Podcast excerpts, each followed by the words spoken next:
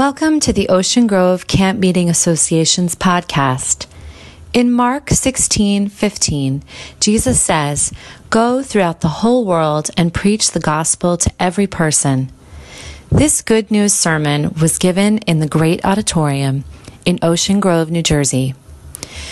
Visit oceangrove.org to learn how we are fulfilling our mission to provide people of all ages with opportunities for spiritual birth, growth, and renewal through worship, educational, cultural, and recreational programs at the Jersey Shore. I, on behalf of our music director, um, Jason Tram, I, will say to you, Happy New Year! Because this is the new year of the Ocean Grove Auditorium and uh, camp meeting season. Um, as we come together, we know that this is a time for us to worship the Lord. And what better way than to be reminded of the greatest commandment?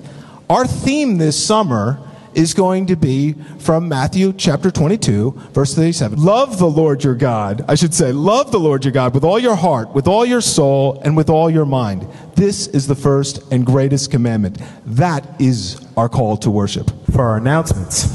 Um, if you haven't gotten a program booklet yet, um, be sure to uh, stop by the office or the front of the auditorium.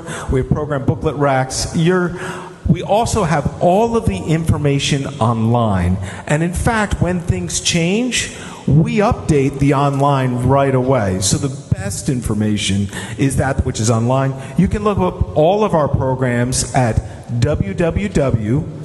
www.oceangrove.org. It doesn't get much easier than that. Whether you want to see an auditorium worship service again, a beach church service, or a Bible hour, all of those are streamed live, but they are also recorded and available to be seen again. And in addition, if you really only have a short amount of time, we also have podcasts that are a few minutes long of you know, key parts of messages. So check it out. Now, today's speaker in the Great Auditorium uh, is a dear friend of Ocean, the Ocean Grove Camp Meeting Association. Pastor Roger Casey, I think this is his 17th year of coming to us. Let's give him a hand.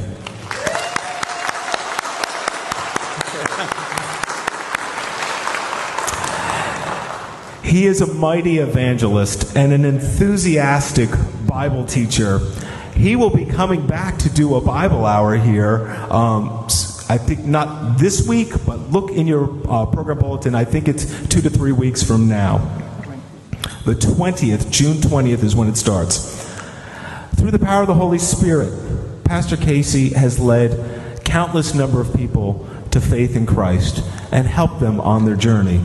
So listen closely today. God has a word for you. Good morning. Good morning. Isn't the Lord good? Yes. He, uh, he made sure we were all baptized before we came into the auditorium. Although some had umbrellas up, so they were refusing the baptism. But before I preach, I want to tell you something, a little something about myself. Uh, soon after coming out of seminary, I pastored two churches in quick succession for three years each.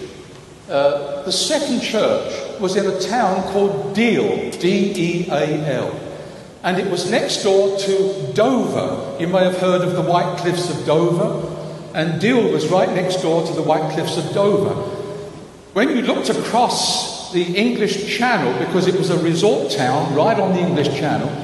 When you looked across on a clear night, you could see headlights in the, on the coast of France. And someone told me, but I don't believe them, that with a good pair of field glasses on a clear day, you could read the time on the clock tower in Calais, 22 miles across the channel. I don't believe that, but someone told me that. But that little town of Deal was a very historic town. And uh, it, was, it was a resort town, but it was quite remarkable. To the north and to the south, the, t- the coastal towns were filled with all kinds of amusements and the razzmatazz that goes with uh, coastal towns. And there was uh, children's rides, and there was uh, the dodgem cars, and the, the big dippers and the big wheel and all these different things, you know. But Deal was quite different. When you went onto the boardwalk at Deal, if you stood with your back to the sea and looked towards the town, there was all kinds of uh, little kind of historic fishermen's cottages. There was one or two hotels, but no high rise. It was absolutely uh, like stepping back in time. And I thought to myself, I'll never find another place like that. Do you know anywhere like that?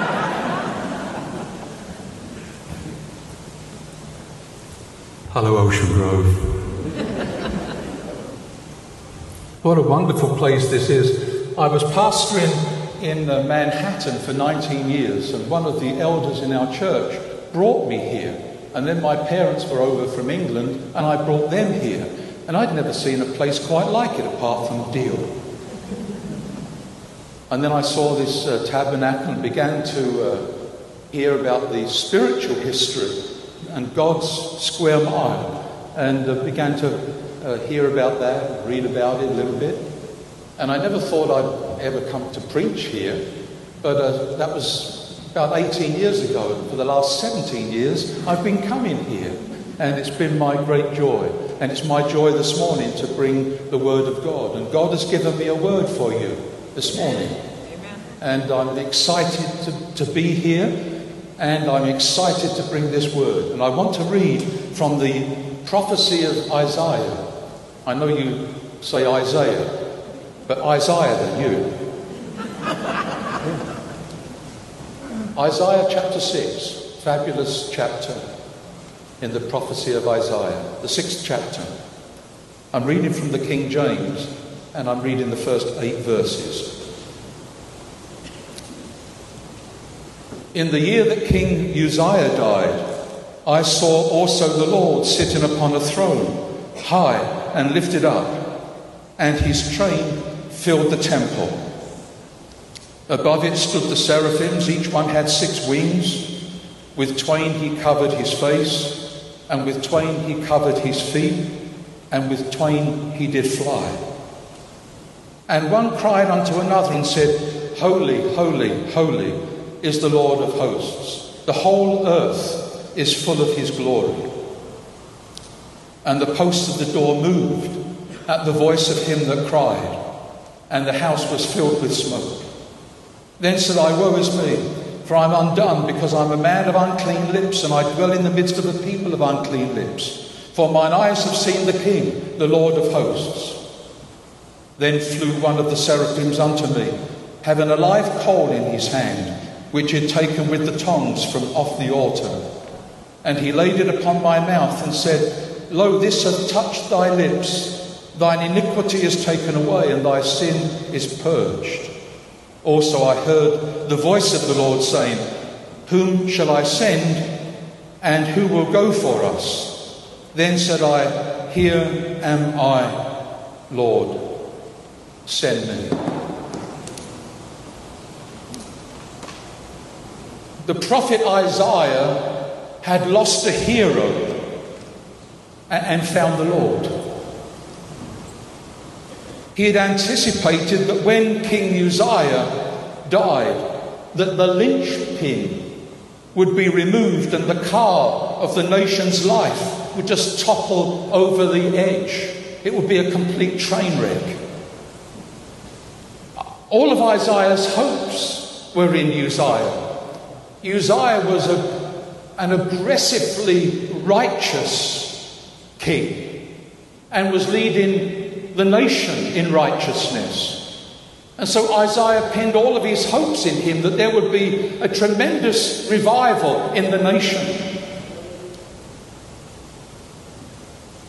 And the prophet was fearing that if the day should come, please God, it will not. When Uzziah is taken, then what's going to happen?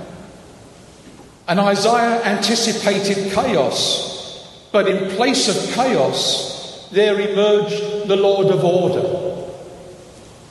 And it was almost like a surprise to Isaiah in the year that King Uzziah died, I saw the Lord high and lifted up. If he goes, says the prophet, if he goes, what then? It would appear that a crisis would be assured. Enemy nations round about would take advantage of a weakened Israel. What will Israel do, Lord, if Uzziah is taken from us? But in place of the crisis came God and the blazing glory was bewildering to the prophet Isaiah. And every generation since, including our own,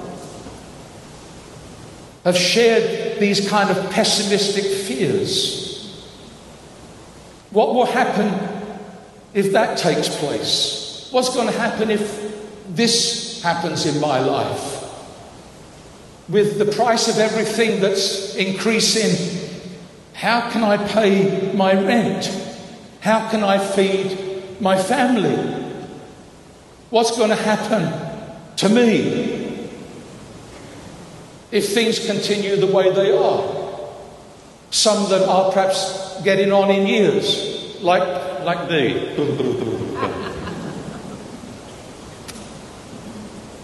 What's going to happen in the future? What is there for me? Have I got enough in my savings? How is my health plan? Some perhaps that have had a diagnosis from a doctor, and you're sitting here this morning worried and concerned about what has been said.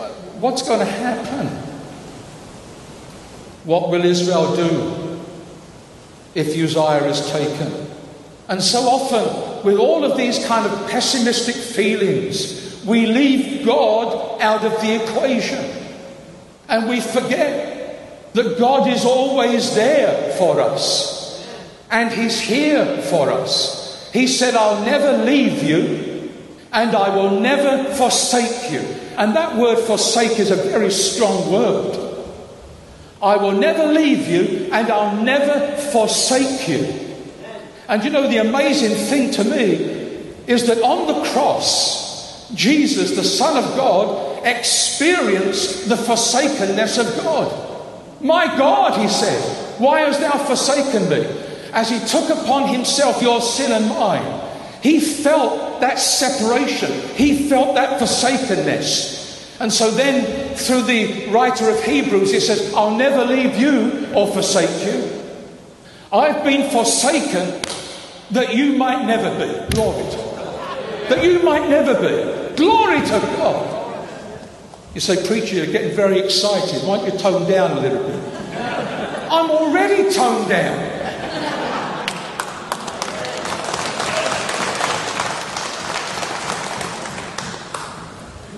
He was forsaken that we might never be. And so the long feared crisis comes into our lives as it came into the life of the prophet Isaiah.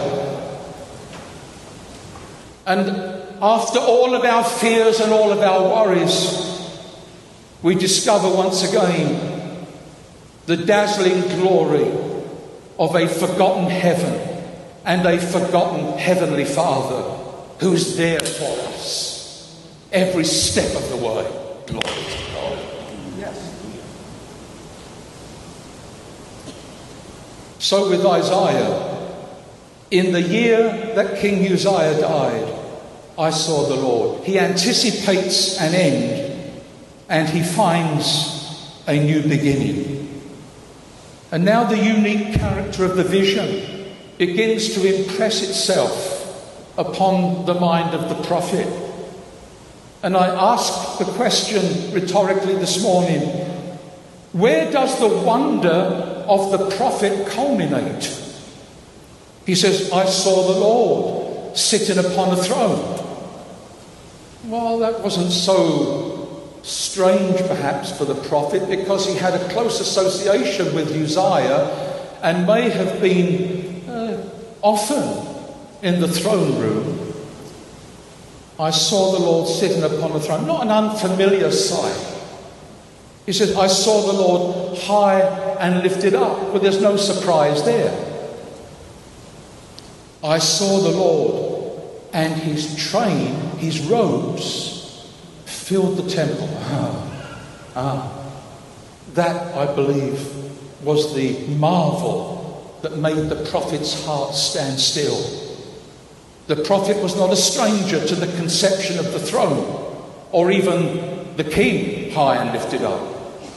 But the vision of the train, of the robes of the Lord filling the temple was altogether foreign to his thought. We have to remember that in all of the temple arrangements, there were different grades and there were varying levels of sanctity. Even in the time of the Lord Jesus, uh, there was areas where the Gentiles even could tread within the temple area, but they could only go so far. And then, of course, there was the silent and wonderful section called the Holy of Holies, where only the high priest on Yom Kippur could enter. And in that Holy of Holies, the awful presence of God represented by that Shekinah glory cloud that hovered between the cherubim over the Ark of the Covenant and the mercy seat.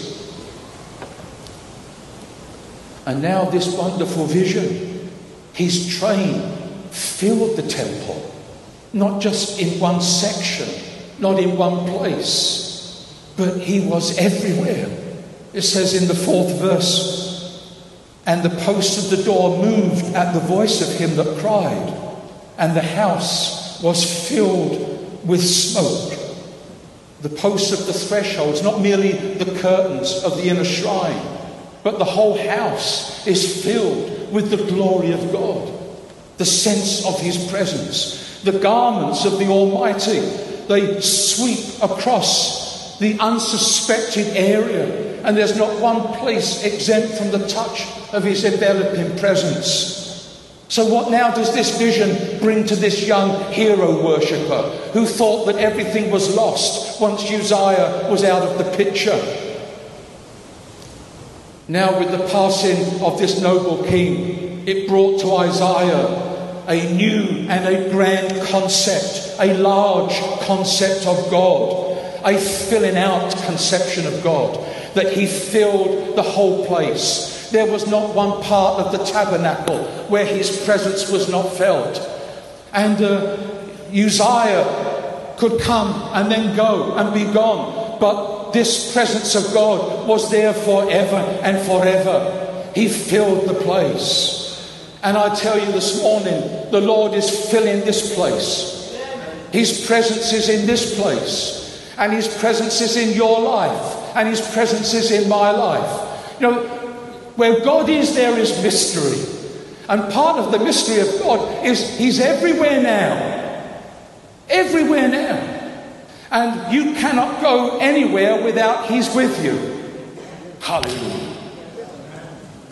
Whether it's on the beach or in the supermarket, in the office, on the factory floor, or in the sanctuary, God is here with us, filling our life and He's everywhere now. And this, I believe, is the vision that gripped the heart of this prophet Isaiah. I saw the Lord high and lifted up, and his train filled the temple. Oh, hallelujah. Jesus is here this morning, and in your life and mine, in this whole place in not just God's square mile, but in every mile is His presence. If it was not for the Lord's goodness, we would all be consumed. We never wake up in the morning, I never do, and think, I wonder if there's enough air to breathe today. And normally, when I'm here at Ocean Grove, I never have to worry about whether the sun is going to shine. Though this morning, I've got a real kick. The faithfulness of God, that He is with us continually. And it's because of that that he is to be worshipped. And we are to praise him. And what is the theme of this whole season that found there in Matthew 22? And read in verse 36 Master, which is the great commandment in the law? And Jesus said unto him, Thou shalt love the Lord thy God with all thy heart, and with all thy soul, and with all thy mind. Why? Why? Because he's done great things for us, whereof we are glad. Because he will never leave us nor forsake us. Because his presence fills our life and fills the sanctuary and fills our days and fills the months and fills the years until we see him face to face. That's why he's worthy to be praised. The psalmist said, I will bless the Lord sometimes. Just now and again, when I feel like it. No, I will bless the Lord at all times. His praise shall continually be in my mouth.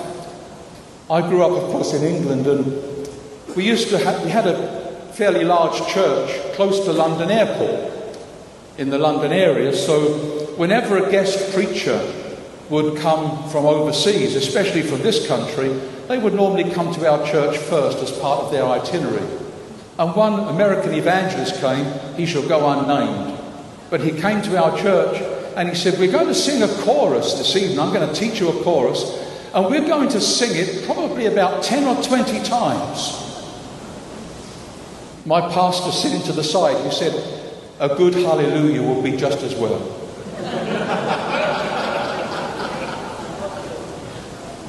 the psalmist said, As such as love his salvation, say continually, The Lord be magnified. We're to praise Him and to worship Him and to glorify Him continually with our heart, with our mind, with our soul, with our strength, with our whole being. He was all in for us. We are to be all in for Him. Amen? Amen? Is that good preaching?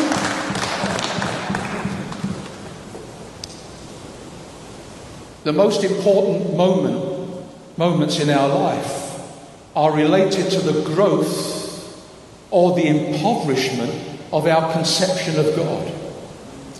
And it's a momentous moment when we see that even in the areas of our life where we did not expect that God was interested, He shows up. We were in our first church in England I'd graduated from art college. I'd worked as an illustrator and art artist, commercial artist for a while, and earned fabulous money. And then we went into seminary, my wife and I. And when we graduated seminary, no one knew me, and uh, a little church in the country said, we'll, we'll take a risk. And so that was my first church. And they paid me, they gave me a house The church paid for the house. I paid for all the other bills, but they gave me a salary. I think I've got more money in my pocket at the moment than they, than they paid me. Um, very, very small. It was a small congregation, a little rural country town, and they did what they could. We had one child at that time, Jonathan. He was just a baby in arms. And uh, we got to about the middle of the week, a couple of days before I would get my next um, salary check. And one morning, my wife Carol, she said to me, You know, uh, we don't have anything at all. We didn't have a larder because we never had enough money to store stuff. We just lived literally day to day at that time. She said, We don't have anything except some jars of uh, baby food and formula, which a lot of people would like today. but we had, uh, that's all we had, and we weren't going to eat that. But we had nothing. I said, Well, there's some bread. She, there's absolutely nothing until we get paid. Now, I could have, um, I probably could have put a call into my father. He was, he had a terrific job. He was the art director of Ford Motor Company. I could have put a call into him and said, hey, you know, can you help us out? But I didn't like to. I didn't want to. That pride thing, you know. So we said, well, maybe the Lord wanting us to fast. We always put a kind of little spiritual spin on it. We should fast and pray. Little did I know, just around the corner from where we were living, near to the church building, a lady by the name of Mrs. Brannan woke up that morning. And God the Holy Spirit said to her, I want you to cook a meal for the pastor and his wife. And so Mrs. Branham prepared a meal, I think it was a Thursday, but it was the kind of meal that in those days you would only have on a Sunday. Roast beef, roast potatoes, the, the carrots, the onion, all the good stuff. My, my mouth is already watering. Did you say we were going for lunch? all the good stuff. And on a Thursday, she prepares this sumptuous feast. And round about 11 o'clock, 11.30 time in the morning, there's a knock on our door. And here she stands with this uh, tureen, you call it a tureen, filled with this. That took us through, I mean, when you let that roast beef go cold, you can carve it real well. That dinner took us a couple of days until I received my salary. Who would think that God would move and be interested in that kind of detail in our lives? We were living in Philadelphia. It was a faith mission that we were working with, Teen Challenge. And I was teaching the boys' home and the girls' home and then preaching for Teen Challenge in different places. And it was faith work. And uh, when food came into the uh, centres, we had food. If it what didn't come in, we didn't eat. And there was no salary involved, just uh, our health coverage. My wife said, uh, Our daughter, we had a little girl then, Samantha, she needs new shoes and she had a wide, wide foot. And so there was a shoe called, I think it was called Buster Brown. You ladies know Buster Brown. I've got a good memory. And my daughter said, I want black shiny shoes. Black shiny. That little patent leather. You know. Well, I didn't know where we were going to find the money for that until I think it was my son who was on walking down Broad Street and he found $10, a $10 bill on the sidewalk. Now, that doesn't happen in Philadelphia.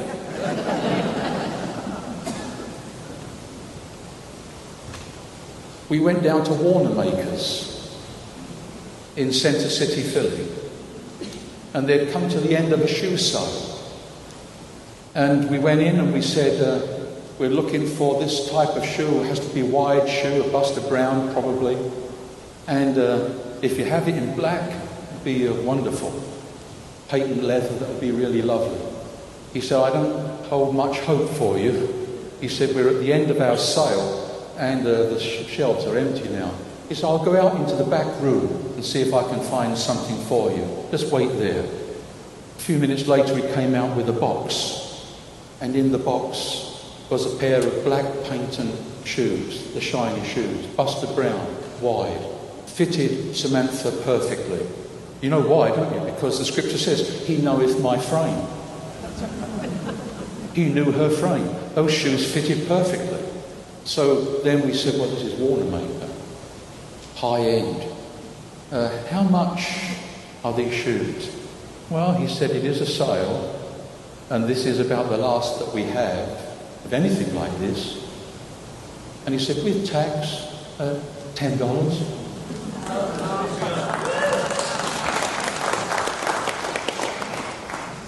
There's no reason for me to stand here and lie. I'm telling you experience and truth and what God is able to do. His presence, His train filled the temple. His presence everywhere, wanting to minister to us, wanting to bring His blessings into our life, so that we in turn will be filled with praise to worship Him with our whole being.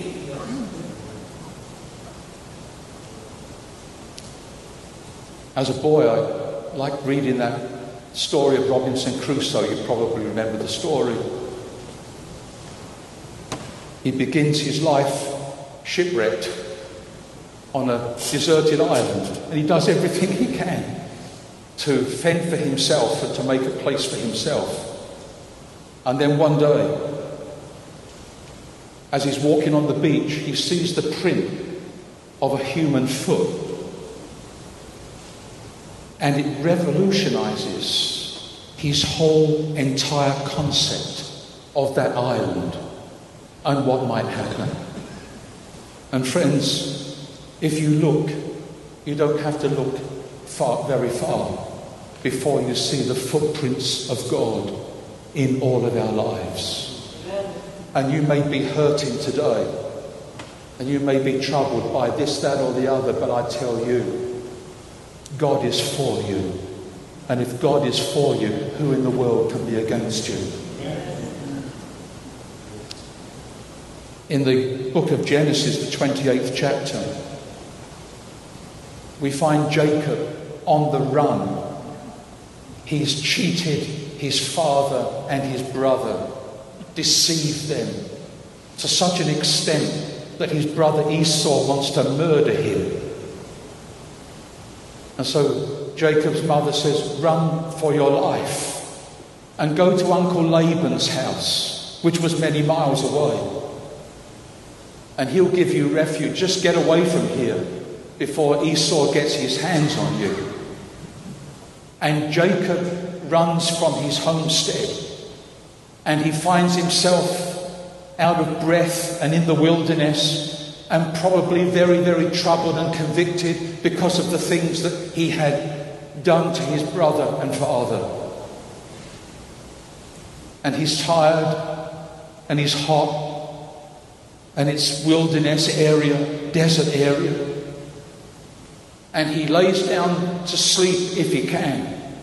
And he finds a rock to use as a pillow. That shows you how bad things work. When you've got to put your head on a rock to go to sleep. And while he's sleeping, there is a vision, a dream, and there are ladders coming down out of heaven to where he is. And angels are ascending and descending those ladders, really with blessings for him. And listen to what happens when he wakes up from that sleep. He said, Surely the Lord is in this place. And I knew it not. I want to tell you, my friends, this morning and repeat the Lord is in this place. And whether you feel it or not makes no difference. I believe, Lord, that you are where your people are gathered together. Even it says two or three in your name. Lord, you are here. Surely the Lord is in this place. And right across this auditorium this morning, you may not see it with the, these eyes, but there are ladders dropping down from heaven to where you are. My sister, my brother, this morning, troubles in your body, troubles in your family, troubles in your finance. There's ladders dropping down right to where you are. God came down to him in a desert place. God saw him and met with him there. Why? Because his train fills the temple. God is everywhere now. There for us and waiting for us to bless him and to worship Him. It's a wonderful moment for our soul when we discover that the Lord is for us and that He's with us constantly. Over in the Gospel of John, there's an interesting moment when Jesus meets with a woman of Samaria. And uh, he shouldn't have even been at the spot where he was at. The disciples were somewhere else, but this was a divine meeting. It was a divine arrangement. And Jesus begins to speak to this woman. And the woman is very messed up. She's, she has, she's had many husbands. Her life has been a mess. But as he's talking to her, she begins to perceive that there's something special about this man. And the woman said, I'm reading from John 4, verse 19. The woman said unto him, Sir, I perceive that thou art a prophet.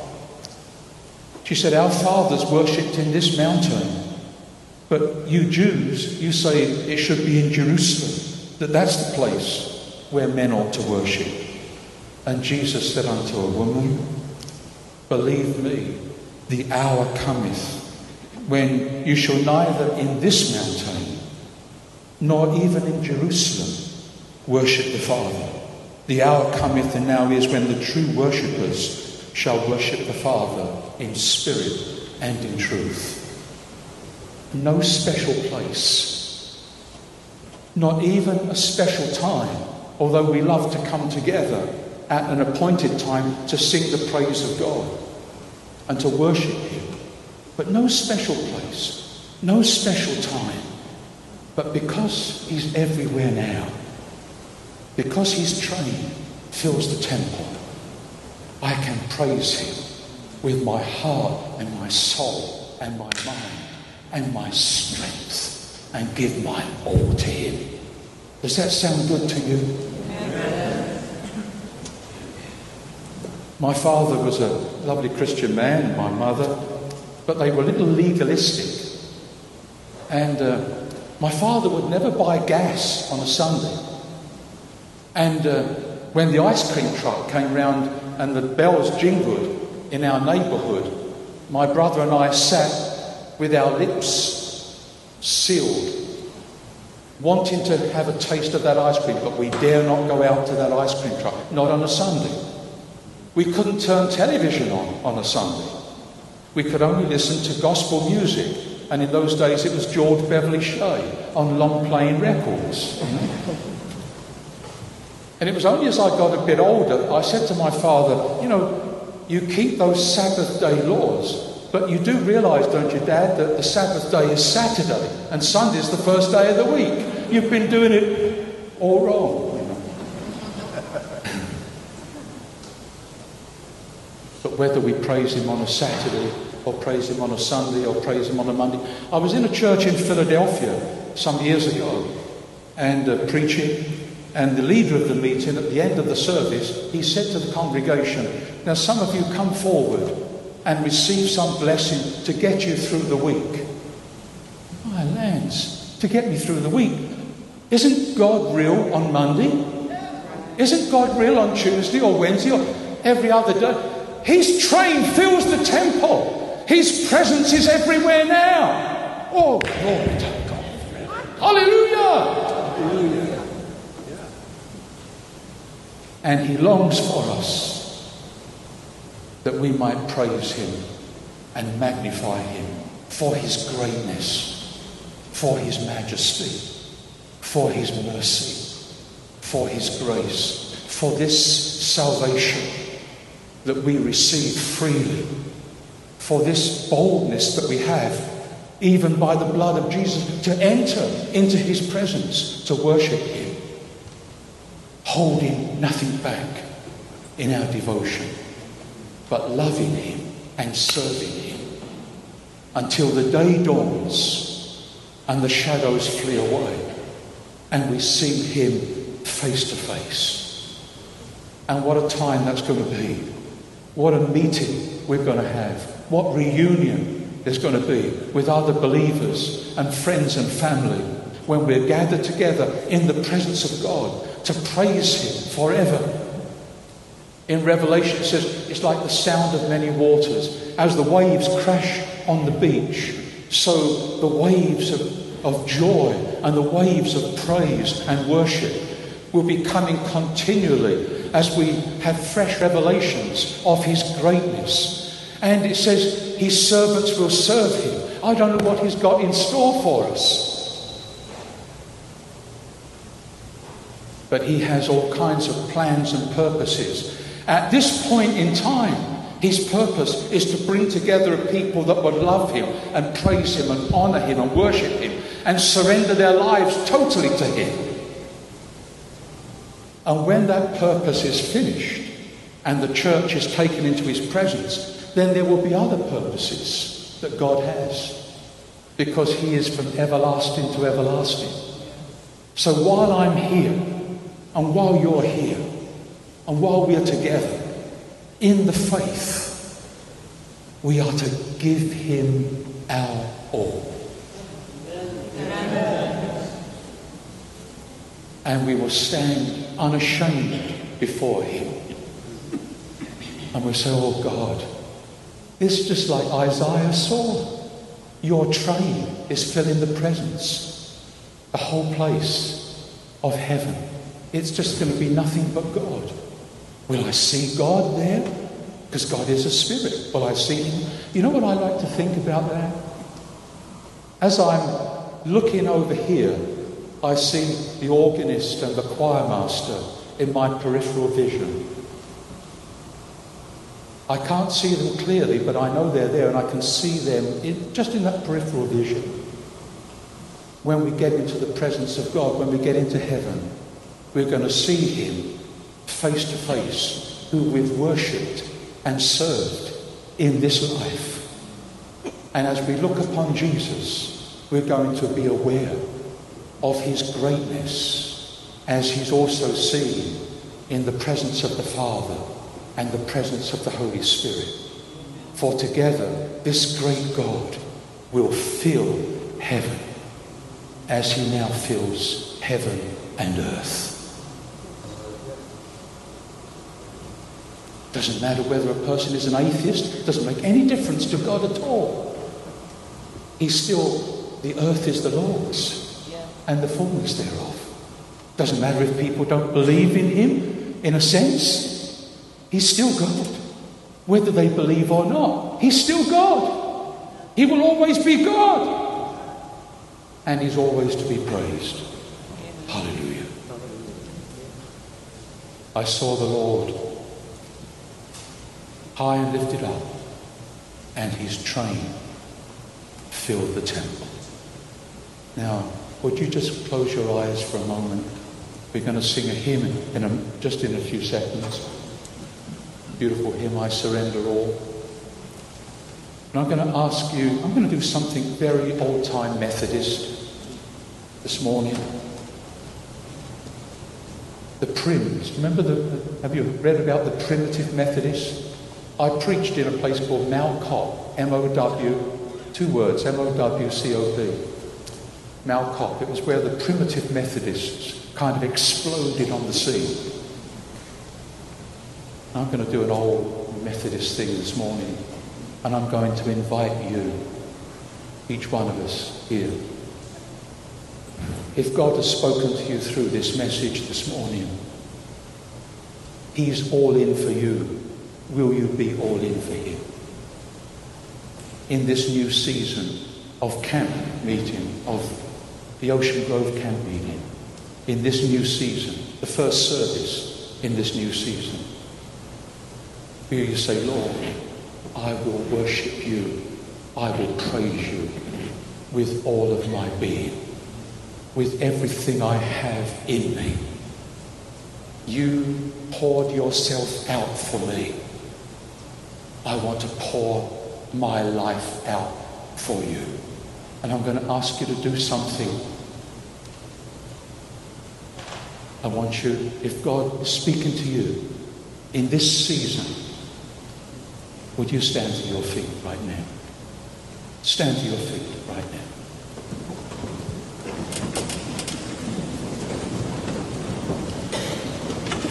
You say, I, I, just want to commit my life or recommit my life. I want to renew my consecration, not just to this camp meeting, not just to this music ministry or to this president, but I commit my life and I recommit myself and consecrate myself to the Lord Jesus Christ. He's the Lord of my life. Thank God. If you want to come and kneel here, there's an altar rail here. If you want to come and kneel here, you can do that. That'll take a little bit more boldness, but you may want to do that. Come down here and kneel here. And I'm going to pray and then we're going to sing. That's right, come and kneel. There's one. Any more? Want to come and kneel here? Two. Lord, I'm consecrating myself to you. In a, in a, this is going to be a new season for me. With my heart, my soul, my strength, my, everything I have for you, Lord.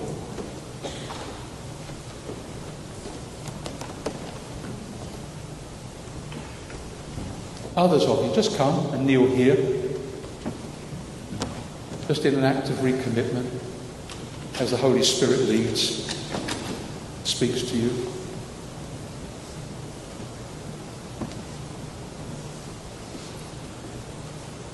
Especially if you're working perhaps in the camp this season with children or young people. It's not just an entertainment, is it? God forbid. Not just entertainment. My, this generation, we, we can't fail this generation. They're in trouble. And if you're going to be working with the young people or the kids, come and kneel here. God, give me something for, the, for my generation. Give me something that I can touch some lives and bring some hope in a season of hopelessness. We're all suffering at this time, and not just in this country, worldwide. We've come through this terrible pandemic, and Satan says, ah, but no way. God is in control of all things. Hallelujah. God is still on the throne. Thank you, Jesus. Thank you, Jesus.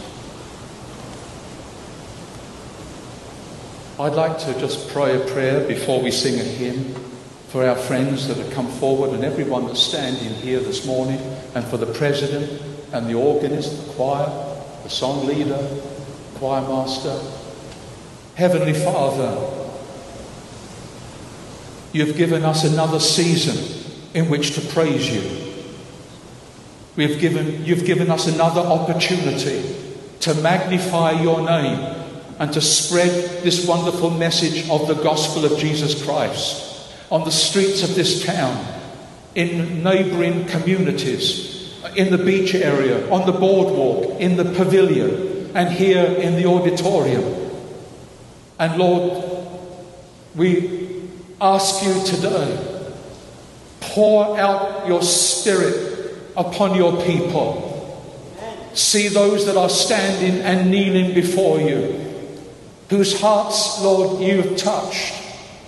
Bless all those that are in ministry the president, the organist, the choir master, the members of the choir, those that are working with the youth and the children those that are giving Bible studies on the beach and in the, in the various uh, meeting halls.